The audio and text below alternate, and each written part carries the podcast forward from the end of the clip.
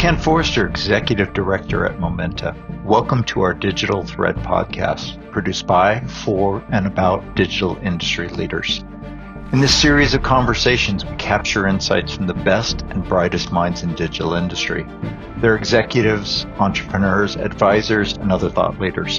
What they have in common is like our team at Momenta, they are deep industry operators we hope you find these podcasts informative, and as always, we welcome your comments and suggestions. Good day, and welcome to episode 185 of Momenta Digital Thread podcast series.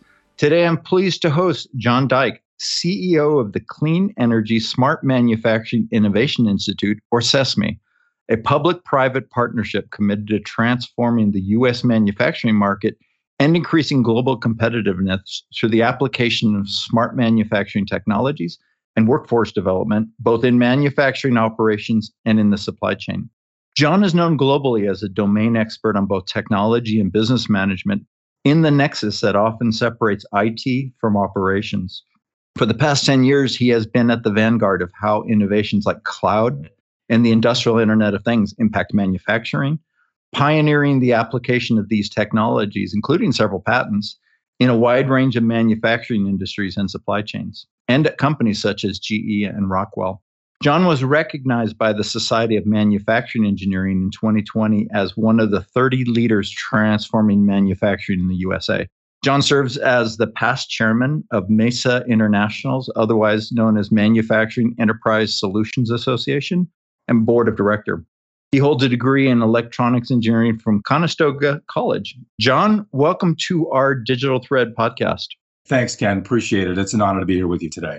It's an honor to have you with us as well. Just in, I guess, back channel real quick. The reason for us getting together is I know you've got a big event next week, at least at the time we're recording this, of which one of our Momenta team are uh, facilitating a panel. And so the timing of this coming together is quite good. And also, there's been a lot of interesting information over the last couple of weeks, given the World Economic Forum and such. And we'll get into those topics, but all to say, very timely.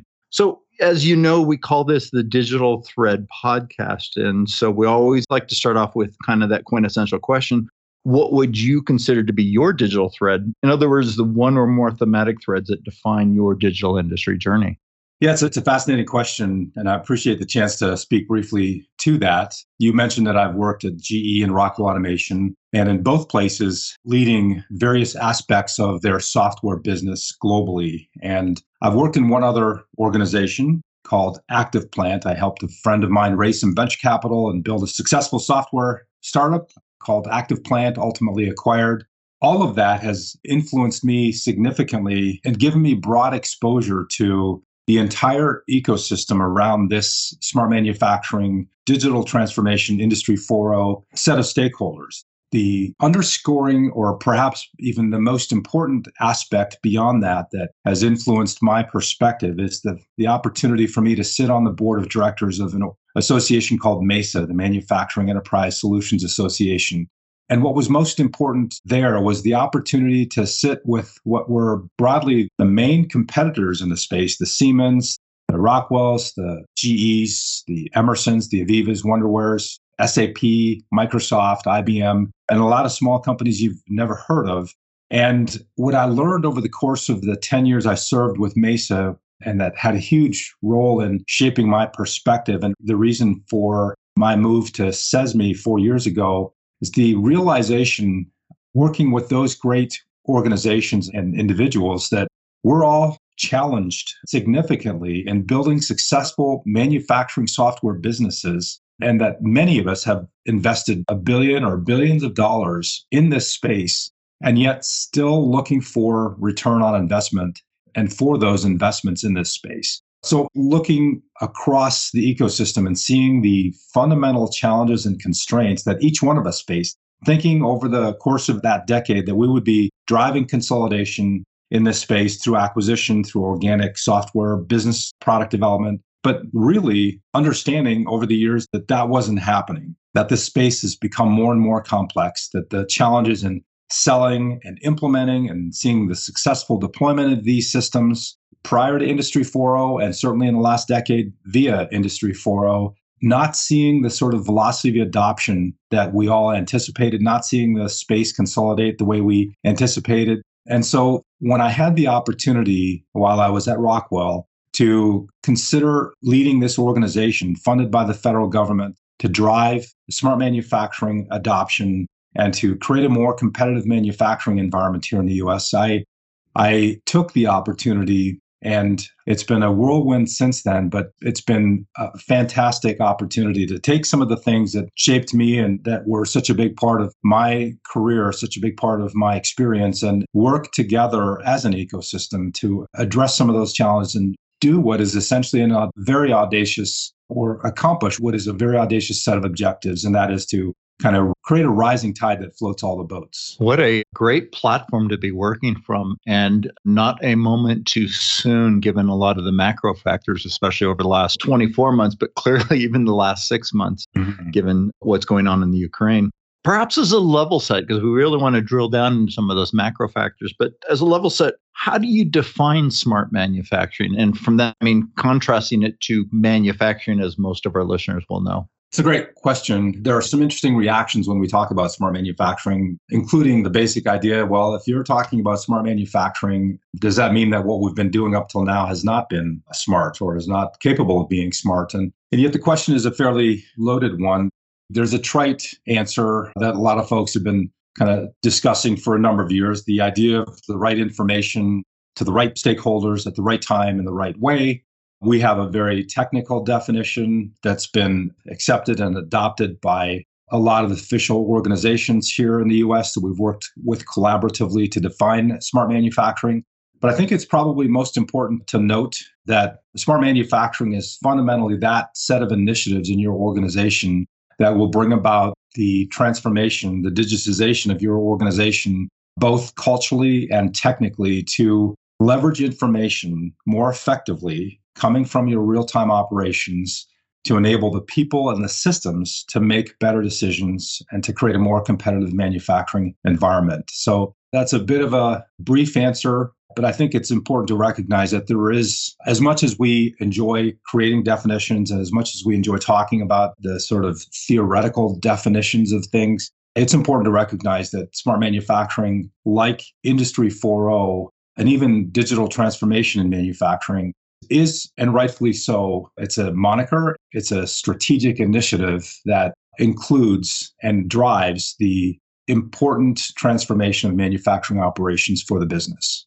I especially appreciate the fact that when you mentioned digitalization, you listed culturally and technically in terms of the potential opportunities and challenges there. And especially coming from your own technology background, I think it's important to understand that any change, whether it's digitally driven or otherwise, usually involves leading with culture and the cultural change that you want to create. And so I think it's great that you guys as an organization are advocating this. Perhaps as another level set, what is the role of CESMII then in advocating smart manufacturing in the US? I'll respond to that in a moment, but I would like to comment briefly on your previous observation. Having worked for Rockwell and GE and the software startup called ActivePlant, it's interesting to note that these organizations, most technology providers, vendors in this space, uh, sell technology. And yet, the notion of cultural transformation is at least as important, if not more important, than the technologies that we provide. And we would all pay lip service to that as vendors, creating technologies and bringing them and seeing them deployed in the marketplace. But at the end of the day, we sold technology, we sold products. And so I do think, Ken, that that is one of the major challenges and disconnects. There, the implementation of these systems drives change management activities, and the best implementation organizations take that into account. But the idea of cultural transformation is such a challenge, and I think is one of the core reasons for the, I'll say, the lagging of or the lack of velocity in the adoption of smart manufacturing systems and capabilities here in the US and in other parts of the world as well. And fundamentally, one of three core pillars that CESMII is investing in and driving transformation around. And that takes me to your direct question in terms of our role. We have a funding from and a mandate from the federal government to transform the way smart manufacturing is done here in the US, and ultimately with the goal of creating a more competitive manufacturing environment here. Our funding agency is the Department of Energy, which ultimately allows us to shape our investments and our strategies in the context of energy productivity or manufacturing productivity more general. I hasten to say, though, that it's not just about energy, it's not just about energy productivity as a goal. The fact that we can identify any reduction in waste, any improvement in performance at the plant, in the enterprise, in the supply chain, in the context of energy productivity is important for us. And so the recognition is there that we are completely horizontal in terms of all manufacturing across all industry types, from discrete through hybrid through continuous process. And, and probably most importantly, that we're significantly focused on ensuring that we're not just working on strategies and investments for large enterprises, and that we are doing what we're doing for large enterprises in ways that will reduce the barrier of entry for small and mid-sized manufacturers as well. And so in terms of our role in this ecosystem, we're convening as a private public partnership, we're convening the best thinkers, the best individuals, the best organizations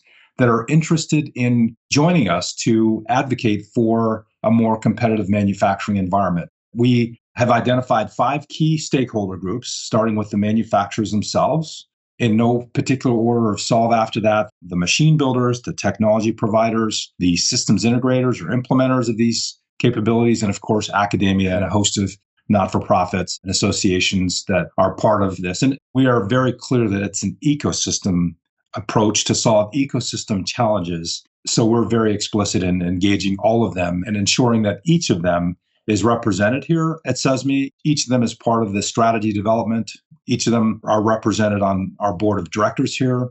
And each of them have to see a better future through the transformation that we're driving, or we're not going to engage them in this transformative set of initiatives. And as you know yourself, Ken, coming from this ecosystem, there's a need for transformation, but manufacturing is not a bleeding edge sort of environment. This takes time, this takes significant effort, and the opportunity to do so will only be realized if we can actually see a better future, a better set of business models for each of these individual stakeholder groups. And that's our goal here at CESMII.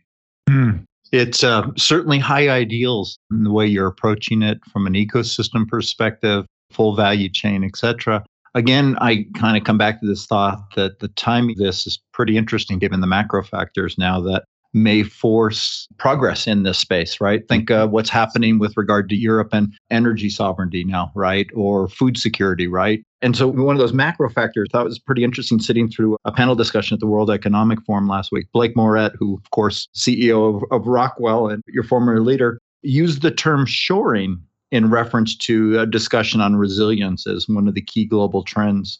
Uh, to what extent are you seeing this same trend in terms of a macro factor driving manufacturing proficiency in the US? Yeah, I watched that as well, Ken, and, and I thought that that was particularly thoughtful and appropriate way to frame up this conversation. And it's a complex one, and I think it's one that is clearly nascent. But I think his frame of reference is spot on and very consistent with what we're beginning to see. At the beginning of the pandemic in the spring of 2020, we reached out to a handful of some of the most impacted organizations in our membership here, and we formed a supply chain subcommittee consisting of General Mills, Procter & Gamble, Johnson & Johnson, Raytheon, Honeywell, and ConAgra to talk about the challenges that they're facing and develop any short-term responses where we could, but more focused on the midterm in terms of taking what we had learned and observed in the midst of this tremendous disruption and work on and focus on those things that ultimately would allow us to respond more effectively next time, not just in the face of the pandemic, but in the face of any type of future disruption. And so, as we've observed what's happened in the year and a half, two years since we formed that subcommittee, I would say that, that Blake's notion of geographic resilience or shoring in operations is really the best way to frame that set of initiatives. Historically, as you know, we've had several decades of enormous geopolitical peace and we've been able to form our supply chains based on a long term cost trend, meaning price and cost has been probably the major driver for how we set up our global supply chains. And based on what I'm observing and based on what Blake described as well, that cost is no longer the number one, or, or certainly by no means the only consideration. The idea that we have resilience and that the idea that we have other important inputs in terms of driving our strategies for supply chain and the cost of energy being one of those. The assumption by most that our supply chains will become more regional is certainly there and certainly real. But I think the, the notion of geographic resilience is probably the most profound way to describe that. So, certainly, as I said up front, Ken, still a nascent initiative or a nascent set of ideas, but this is where all the big manufacturers that we're working with are trending. It was a clear message coming out of the World Economic Forum last week. Some called it reshoring, some called it smart shoring. But ultimately, I think Blake did right by calling it simply shoring. And it does come down very much to, as you say, geographic resilience. One other factor that got listed last is, of course, the labor shortage. And to what extent are you seeing this as a key challenge in shoring decisions, especially, I guess, against the backdrop in the US of the so called great resignation? Well, I don't know that I have a good answer for you there, Ken. I think the assumption is that we'll be able to address the labor shortages we see in our own nation. That as much as that trend is only going to become more significant, the opportunity there and the optimism is there that we will be able to upskill and create a more upskilled and productive labor force here in the US. But that said, I think there are so many moving parts right now that I think the manufacturers, including the ones that I listed, are very much focused on how they can improve the ability for their manufacturing operations to engage in a more collaborative way with their suppliers and understand where the disruptions and where the next set of challenges will be coming from in a more proactive way. Predictive is probably where they would want to be, but certainly still working on some of the more real time aspects of their supply chain. In fact, Ken, that's where we began focusing as CESMII on working on addressing some significant communications gaps between the suppliers and the manufacturers themselves. There's been such a challenge for these manufacturers to deal with the disruption in their supply network, whether it's dramatic growth in demand or dramatic reduction in demand. Both of them represent huge challenges for their suppliers. And as we sat there in the very beginning of this pandemic, looking at their manufacturing operation, looking at their responses, we realized across the board, with no exception, these great, in most cases, highly mature manufacturing organizations, with all of the tools, with all of the investments that they'd made, were still struggling to understand what their supply chain was struggling with, where their suppliers were going to actually meet demand or not meet demand, they were looking at faxes and emails and phone calls and a lot of elbow grease and Excel spreadsheets, not the sophisticated tools and control systems and software that they had invested in to help with these types of disruptions. Sure, it was an unprecedented disruption, but the tools and the investments that they'd made did not serve them. And so, this notion that we need a more effective, real time way for suppliers and manufacturers to engage with one another, for suppliers and manufacturers to bi-directionally share information that would help them in using mechanisms that didn't require human beings to be in the middle of that is an absolutely vital aspect. So, from where we stand, getting back to your question, the idea that technology in more thoughtful ways can help in automation and standards for how this information exchange can happen in a more real time in a bilateral way are absolutely key so that the workers that we have at our disposal today will be more able to focus on solving problems and more part of the sort of value creation value chain and less focused on the sort of drudgery of, of communicating and, and working on non-value added aspects on the shop floor. So that's a bit of a long winded response, but I do think that it's going to be absolutely key to enable manufacturing operations across the supply chain, which with much more effective ways of and standardized ways of exchanging information, thus enabling the workforce to focus in a more effective way on adding value and not on non value added labor. We think of that often as the augmented worker and really full data transparency, which brings up another um, in terms of macro factors. We forget with all the disruption and the challenges that there are also positive aspects that were initially driving a lot of this digitalization. That's really primarily around ESG or environmental, social, and governance factors. The EU, interestingly enough, have taken to calling migrating from industry 4.0 which is really that idea of the productivity aspect to industry 5.0 which complements the productivity with effectively what they call people and planet and it's interesting because we're starting to see that now that kind of esg factor really playing a lot more with decisions that are being made to what degree are you seeing esg factors also driving some of the smart manufacturing transformation yeah, I'll, I'll say tongue in cheek that most of the industry is still firmly parked in the third industrial revolution. But I, well said.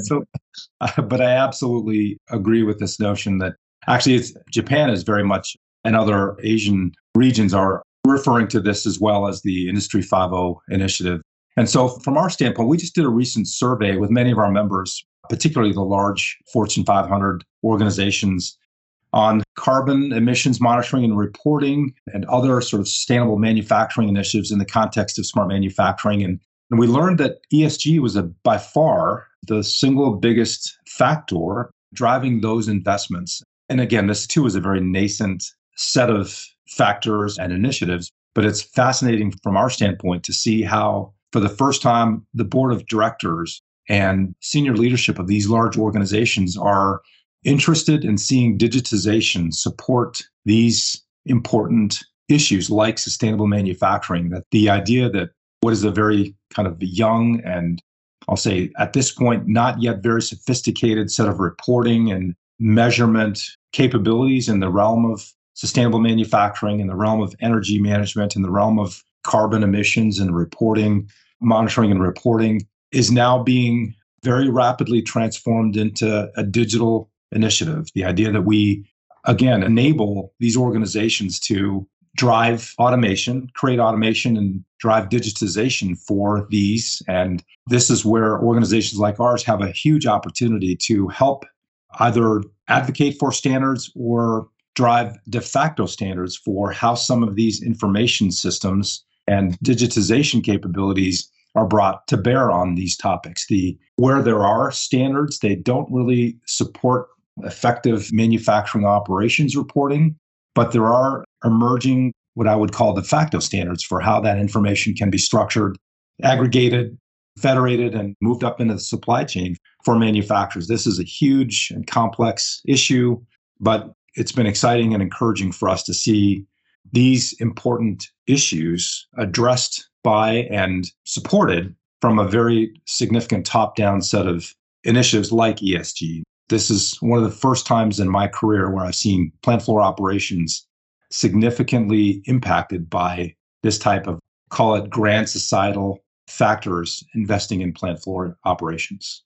Yeah, I'm just as we're recording this, it's the uh, Hanover Messe Week in in uh, Europe, and they're digitally transmitting a lot of the sessions. And so there was one particularly talking about ESG, and one of the speakers, a government uh, affairs person, basically said that ESG is driving to reduce the gap between IT and OT like no other wave that she's seen.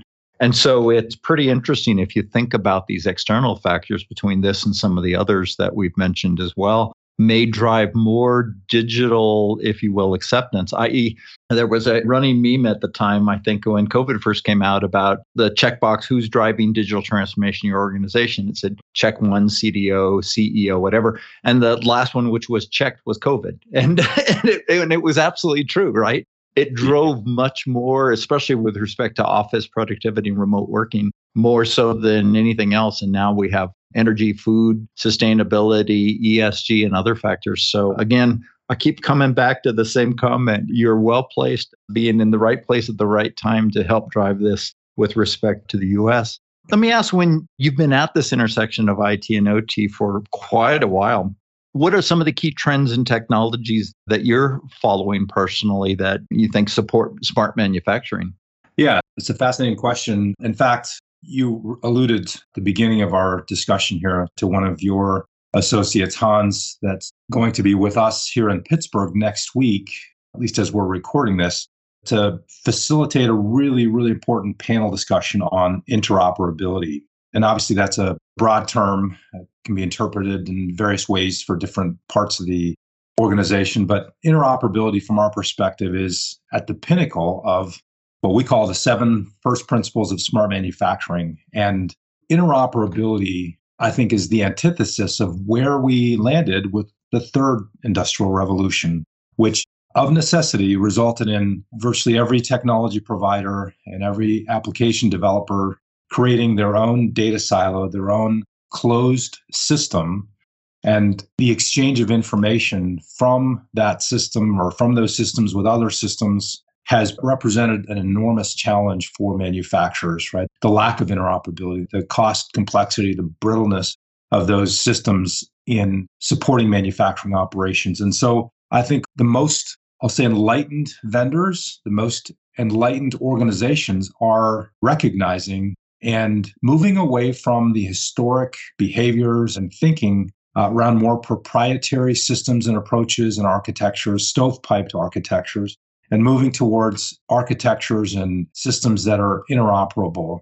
And so while we're a long ways from being there, the work we're doing here at CESMII is if there's one foundational accelerator for the adoption of smart manufacturing and what we call the democratization of smart manufacturing. We believe it's this idea of interoperability. We believe that single handedly will drive the cost of acquiring and implementing and sustaining smart manufacturing systems by 50%, literally cutting that in half. And so, as we're working with global entities, our counterparts in Germany, for example, the Platform Industry 4.0 organization, the world's largest manufacturing association called VDMA, also headquartered out of Europe. We're working with our counterpart in Japan, which is the Robot Revolution and Industrial IoT Initiative. All of us are aggressively focused on helping this ecosystem find a way to make more money outside of their proprietary, historic proprietary way of doing things and moving into architectures and thinking and systems approaches that are interoperable. And so, if there's a trend, it's certainly a trend that we're investing in and trying to accelerate. I think that is the single most important trend that we're seeing. Certainly, the manufacturers themselves would underscore that significantly. They're looking at what they have to sustain today in terms of their installed base and in terms of the cost of sustaining 30 or 40 years of manufacturing IT systems. It's that legacy that is actually preventing them from adopting more innovative technologies and solutions at scale than any other single issue. So I think that's if I can focus on one thing as I look at trends, I think about the reality, Ken, that after 10 years of talking about Industry 4.0, we really have not seen significant adoption of Industry 4.0 ideas. We've been more aggressively continuing to promote Industry 3.0 ideas and methodologies and approaches with sort of the lipstick of 4.0 or the veneer of 4.0 tied to them. And so we're excited about the transition, the transformation of slow but rapidly accelerating transformation of an ecosystem that understands that propagating the legacy way of doing things is no longer acceptable, that we have to change our approach, that new technology like cloud and IoT and AI, machine learning, augmented reality is a great set of capabilities to bring to the marketplace. But unless we're architecting solutions with some of these new approaches and some of these architectures with interoperability at the center of them, we're not going to see that velocity of adoption that we desperately need here in this country.